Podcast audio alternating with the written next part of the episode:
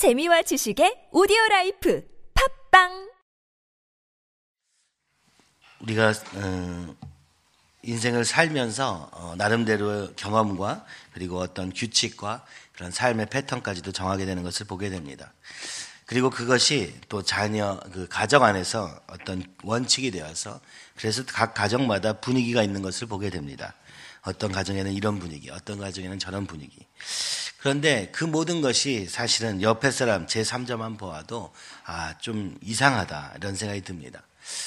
온전히 신뢰하는 관계 속에서 온전히 사랑으로 세우는 것이 우리 가운데서 아무리 그것을 소원하지만 얼마나 어려운지 또 나의 지혜의 기준으로 사는 것이 너무 당연하고 그렇기만 해도 괜찮을 것 같아 보이지만 그러나 결과적으로 우리의 삶에 여러 가지 우리 한 가정 안에서도 서로 성격이 다르고 모든 생각의 방식이 다르고 그 모든 것이 다른 속에서 이것이 완전하게 이루어지지 못하는 것을 보게 됩니다. 그래서 누군가는 상처를 받았다 얘기하고 누군가는 왜 그렇게 생각하는지 모르겠다 하고 이런 여러 가지 어, 과정 속에서 우리가 살고 있는 것 같습니다.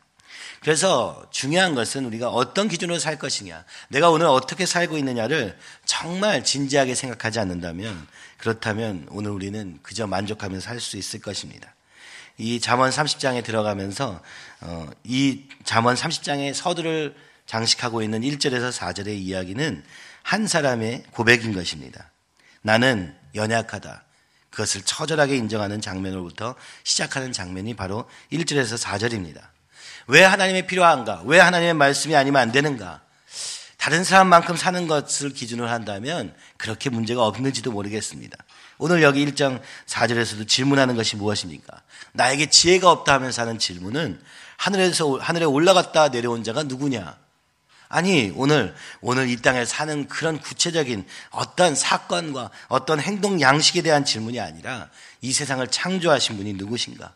어떻게 이 세상을 살아야 되는가 하는 아주 근본적인 질문으로 시작하는 것입니다. 그런데 그 기자는 오늘 이렇게 얘기합니다. 나는 다른 사람에 비하면 짐승이라. 다른 사람과 비교해도 나는 아무것도 모르는 사람이라고 얘기하는 것입니다.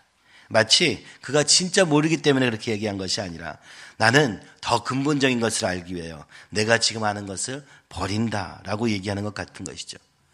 아, 난 잘 조금 모르는 것 같아요 하는 정도가 아니라 나는 짐승이라 이렇게까지 고백하는 이 사람의 마음을 우리가 조금 들여다보지 않으면 아, 이 사람 좀 진짜 짐승같이 살았나 보다. 아, 나는 그렇지 않은데 그 사람은 참 부족하게 살았나 보다. 라고 생각하는 데서 멈추기가 쉬운 것입니다.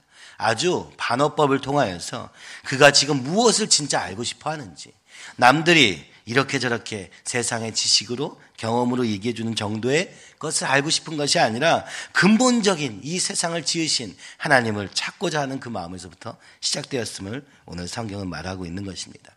오늘 우리 가운데 그런 마음이 있는가도 한번 살펴봐야 될 것 같습니다. 오늘 어떻게 이거 이 문제를 해결하지? 어떻게 이 상황을 모면하지? 어떻게 이 상황 속에서 살아가지?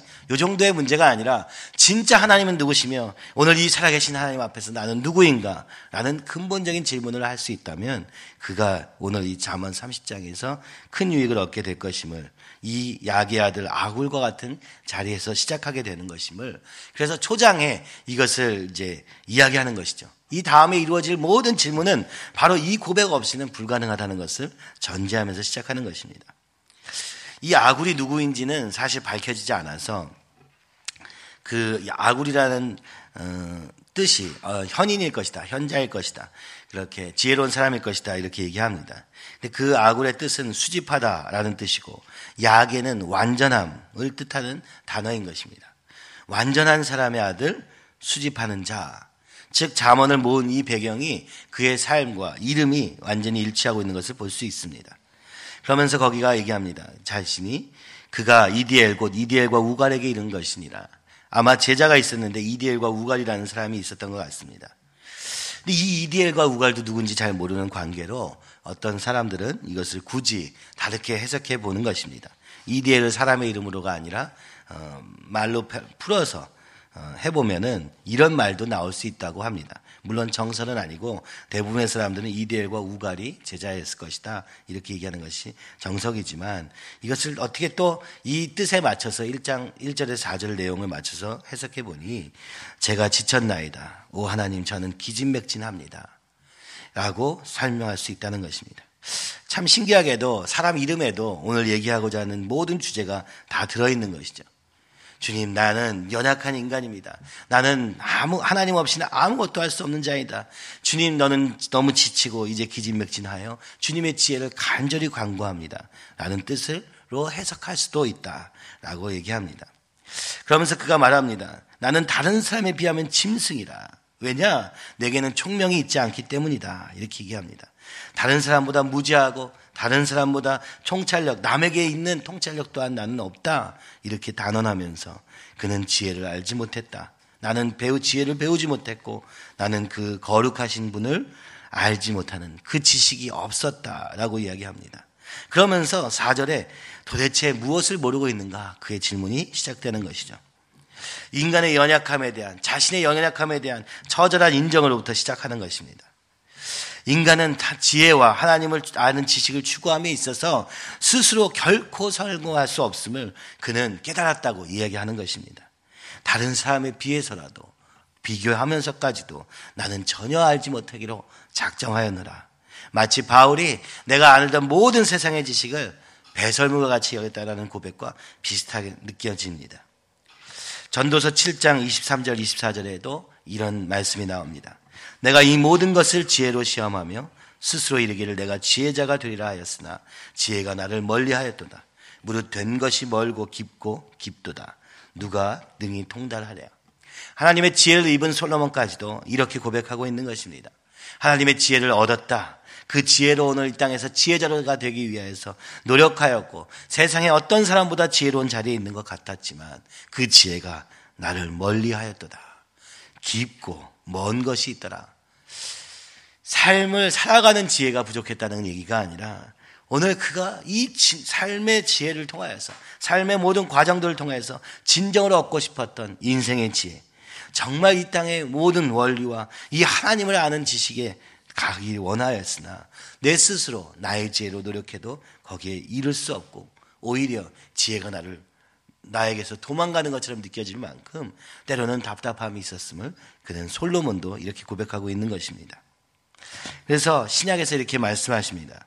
만일 누구든지 무엇을 아는 줄로 생각하면 아직도 마땅히 알 것을 알지 못하는 것이요. 오늘 이 땅을 살면서 아, 이 정도면 그래도 내가 괜찮은 삶을 살고 있는 것 같아. 아, 그래도 이 정도면 어, 그래도 남보다 낫지 않을까. 이렇게 생각하는 것은 아직 마땅히 알아야 될 것을 알지 못하는 것이라 얘기하는 것입니다. 진짜 나는 아무것도 알 수 없는 존재라는 진정한 이 고백이 있기 전까지는 우리가 아무리 하나님을 알아도 그 하나님의 지혜가 나에게 더 가까이 올 수 없음을. 그래서 주님 앞에 날마다 엎드려서 주님 저는 알지 못합니다라고 고백, 하는 데서부터 시작하지 아니하면 진정한 하나님의 지혜를 경험할 수 없음을 오늘 말씀하고 있습니다. 그러면서 야고보서 1장 5절에도 그 너희 중에 누구든지 지혜가 부족하거든 모든 사람에게 후히 주시고 꾸짖지 아니하시는 하나님께 구하라. 그리하면 주시리라. 이렇게 말씀하시면서 이 지혜는 네 생각 속에서 머리를 돌린다고 해서 나오는 것이 아니라 하나님께 받아야 된다.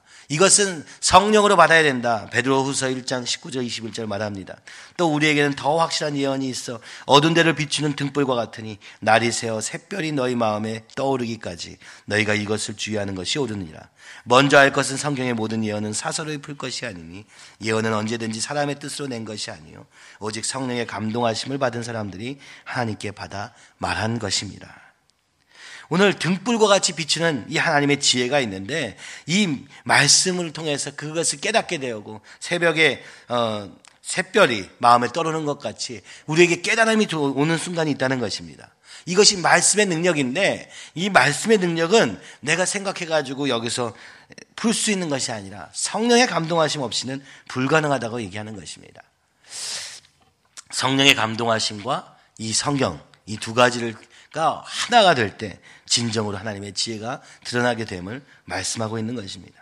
그래서 오늘도 우리는 구하는 것입니다. 부르짖으며 부족함으로 후회 주시고 꾸짖지 아니하시는 하나님께 주님 이 말씀을 통하여 성령의 감동하시고 우리에게 지혜를 주시옵소서. 나는 아무것도 알지 못하는 자입니다. 이 고백이 근거이 되기 전에는 오늘 말씀을 통해서 성령의 감동하심을 통해서 하나님이 누구신가, 오늘 우리의 삶이 무엇을 가지고 살고 있는가 완전히 깨달을 수 없다는 것입니다. 그래서 오늘 이 아굴도 시작하는 것입니다. 나는 짐승과 같은 사람이다. 나는 하나님 없이 살 수 없는 존재이다. 나에게는 총명이 없고 지식이 없다. 이렇게 말하고 있는 것입니다. 오늘 우리 모두가 하나님 앞에 이렇게 겸손한 마음이 되어서 말씀을 통하여 그리고 성령의 감동하심을 통하여서 그 하나님이 우리에게 깨닫게 하시는 영적인 진리를 깨닫는 저와 여러분이 되시기를 간절히 소원합니다.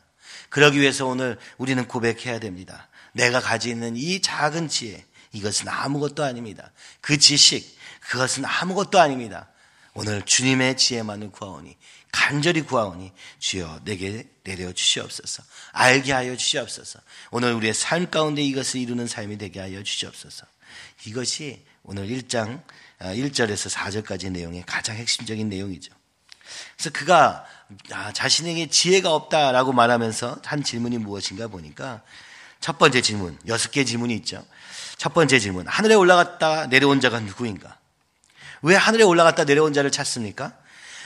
이 하늘과 땅이 너무 간격이 큰데 하나님과 우리의 사이가 너무 간격이 큰 것 같은데 누군가 좀 갔다 와가지고 하나님 좀 만나고 와서 나에게 말해줬으면 좋겠다고 얘기하는 것입니다. 제발 어딘가에 하늘에 올라갔다 온 자가 있으면 좋겠다. 그래서 하나님을 만나고 거기서 응답을 받은 자가 좀 있으면 좋겠다. 이렇게 얘기하는 것이죠. 신명기 30장에도 이게 이런 말씀이 있습니다. 내가 오늘날 내게 명한 이 명령은 내게 어려운 것도 아니요 먼 것도 아니라 하늘에 있는 것이 아니니 내가 이르기를 누가 우리를 위하여 하늘에 올라가서 그 명령을 우리에게로 가지고 와서 우리에게 들려 행하게 할고 많은 사람들이 하나님을 찾으면서 이 질문을 하는 것이죠. 아, 누군가 좀 가서 직접 좀 대화 좀 하고 물어볼 거 좀 다 물어보고 아는 사람이 있으면 좋겠다. 오늘 그래서 사람을 쫓아다니며 사람에게서 모든 것을 구하려고 합니다. 그러다 속기도 하게 되는 것이죠. 그런데 14절에 말합니다. 오직 그 말씀이 내게 심히 가까워서 내 입에 있으면 내 마음에 있음즉 내가 이를 행할 수 있느니라. 어디 멀리서 찾지 말아라. 이 성경에 이 말씀이 곧 내 입에 있고 내 마음에 있는 것. 바로 유대인들이 끊임없이 외웠기 때문에 마음속에 이미 있는 것이죠. 내 입에 날마다 달려있는 이 말씀이 바로 그 능력이 되는 말씀이다. 그리고 그 말씀이 너를 행할 수 있게 하는 능력이 된다라고 말씀하고 있는 것입니다. 그러면서 두 번째 질문, 바람을 그 장중에 모은 자가 누구인가? 이 바람을 누가 운행하고 계시는가? 이렇게 보이지도 않고 그러나 강력한 이 바람 누가 운행하고 계시는가? 이렇게 질문하는 것이죠. 세 번째 질문은 이것입니다. 물을 옷에 싼 자. 이거는 구름을 얘기하는 것이죠. 오늘 지금 아침에도 비가 잠깐 왔는데 구름이란 건 참 신기해 보이는 것입니다. 물론 오늘날에는 과학적 원리로 이게 어떻게 되고 있는지 다 설명할 수 있지만 이 당시에 있는 사람들 또 우리가 어, 그 원리를 안다고 하더라도 어떻게 물이 저렇게 구름에 쌓여져 있을까? 왜 안 떨어지고 저기에 있다가 갑자기 어느 날은 떨어지고 어떤 날은 떨어지지 않는가? 이런 얘기를 하고 있는 것이죠. 이 물, 그 강력한 물을 어떻게 하늘 위에 저 구름 안에다 가둬놓는 자, 그가 누구인가? 이렇게 질문하고 있는 것입니다. 또 네 번째 질문. 땅의 모든 끝을 정한 자가 누구인가? 이 경계를 정하신 분, 이 세상을 창조하신 분, 그래서 경계를 지으시고 어디까지 우리의 삶의 범위를 지어주신 이분이 도대체 누구인가? 이렇게 질문하고 있는 것입니다. 참, 이 질문을 들으면, 아, 우리 생각 속에, 아, 하나님이지. 이렇게 생각할 수 있습니다. 그래서 다섯 번째, 여섯 번째 질문이 있는 것입니다. 아, 머릿속에는 우리 알수 있습니다. 창조주 하나님이 계신데 뭐, 그게 뭐 그렇게 큰 질문이라고 이렇게 질문할 수 있겠죠. 그래서 다섯 번째, 여섯 번째 질문은 이렇게 얘기합니다. 그의 이름이 무엇인지, 그의 아들의 이름이 무엇인지. 사실 이 부분은 굉장히 어, 난해구라고 어, 잘 이해하기 어려운 구절이라고 얘기하는데 왜냐하면 질문이 갑자기 뜨는 것이죠. 여기까지는 아 창조주 하나님에 대해서 얘기하는가 보다. 이 정도 생각할 수 있는데 그의 이름이 무엇인지로 바뀐 것입니다. 이 앞에까지는 누구인지였거든요. 누구인지 얘기할 때는 얘기, 할수 있습니다. 하나님이지. 이렇게 얘기할 수 있는 거예요. 그런데 여기서는 그의 이름이 무엇인지, 이 이름을 얘기하는데 누구인지를 얘기 안 하고 무엇인지를 얘기하는 것이죠. 이름이 무엇인가 하는 것은 안다는 것을 얘기하는 것입니다. 그분을 아는 사람만이 그분의 이름이 무엇인지를 알 수 있다는 것이죠. 직접 만나서 교통하기 전에는 그의 이름이 무엇인지 알 수 없다고 얘기하는 것입니다. 그런데다가 더 놀라운 것은 그의 아들의 이름이 무엇인지. 갑자기 그 아들은 왜 나타나는가? 그죠? 오늘 우리가 유추할 수 있는 것처럼 오늘 이 땅을 지으신 하나님과 그분의 아들이신 예수님을 아는 자, 그 자가 누구이냐? 그것을 아는 것이 더 어려운 문제다. 오늘 그분을 만나서 그분을 인격적으로 알아가는 그런 관계가 되기를 간절히 소원하면서 지금 이야기하고 있는 것입니다. 거룩한 하나님과 무지한 인간 사이에 엄청난 간격이 있음을 바람을 통하여 구름을 통하여 그리고 오늘 이 삶의 의미를 알지 못하는 우리를 통하여 땅의 모든 것이 어디까지인지를 통하여서 묻게 됩니다. 그런데 더 심각한 질문은 바로 그 하나님이 누구신가? 그분을 만난 자가 있는가? 그분이 누구신지 그의 아들의 이름이 무엇인지 어, 너는 아느냐? 이렇게 얘기하는 것입니다. 오늘 우리의 인생에 정말 궁극적인 문제는 오늘 살아계신 하나님 그리고 그 하나님의 아들이신 예수님을 얼마나 인격적으로 아느냐에 달려 있음을 얘기하고 있는 것입니다. 그분을 알기 전에는 우리가 아무리 세상에 무슨 엄청난 부자가 될 지혜가 있고 엄청난 세상에 무슨 스킬이 있다 할지라도 그 모든 것이 사실은 아주 부수적인 것에 불과하다고 오늘 이 아굴은 얘기하는 것입니다. 오늘 우리의 삶이 도대체 왜 존재하고 있는 것인지 어떻게 살아야 되는지 알지 못한 채 그 방법들만 많이 깨달았다고 해서 오늘 우리의 삶에 아무 답도 나지 않는 것을 오늘 이야기하고 있는 것입니다. 그러면서 질문하는 것입니다.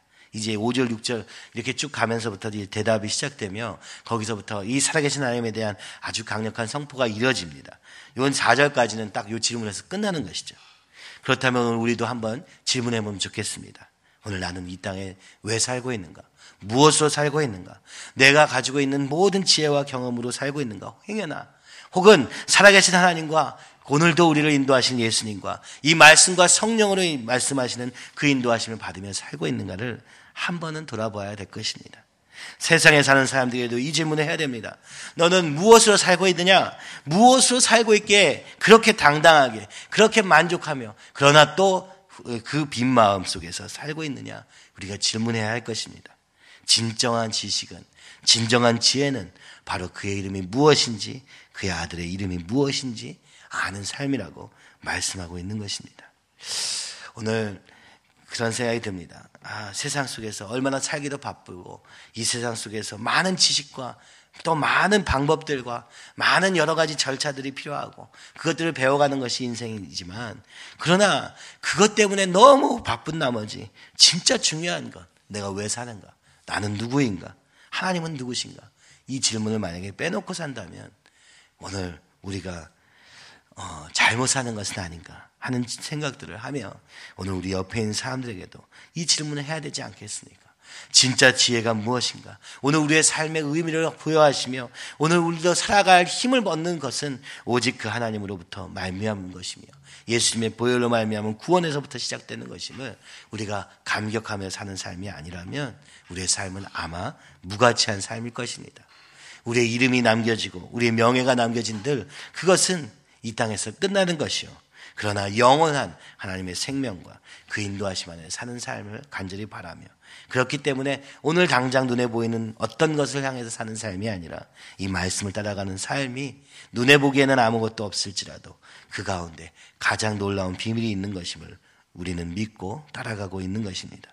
그래서 하루의 삶 속에서도 그 하나님의 인도하심과 동행하심과 또 내가 누구인지 하나님은 누구신지 그 관계 속에서 깊이 살아가는 오늘 하루가 되기를 간절히 소원하며 세상을 향해서 또 나를 향해서 나는 짐승에 불과한 내게는 총명이 없으며 나는 배우지 못한 자이나 주님 주님 지혜로 우리의 길을 인도하여 주시옵시고 하나님의 지혜로 오늘 이 땅을 인도하시는 역사하시는 그 주권자의 손 안에서 그 도구로 통로로 사용되는 놀라운 영광을 누리는 삶이 되도록 주여 인도하여 주시옵소서.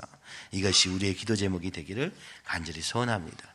이 시간에 우리 같이 기도하면서 주님, 이 그의 이름이 무엇인지, 그의 아들의 이름이 무엇인지 깨닫는 하루가 되게 하여 주옵시고 그것을 위하여 오늘도 말씀과 성령의 인도하심을 따라 한 걸음 순종하는 걸음이 되도록 주여 인도하여 주시옵소서. 이 시간 주님을 크게 세 번 외치면서 함께 기도하시고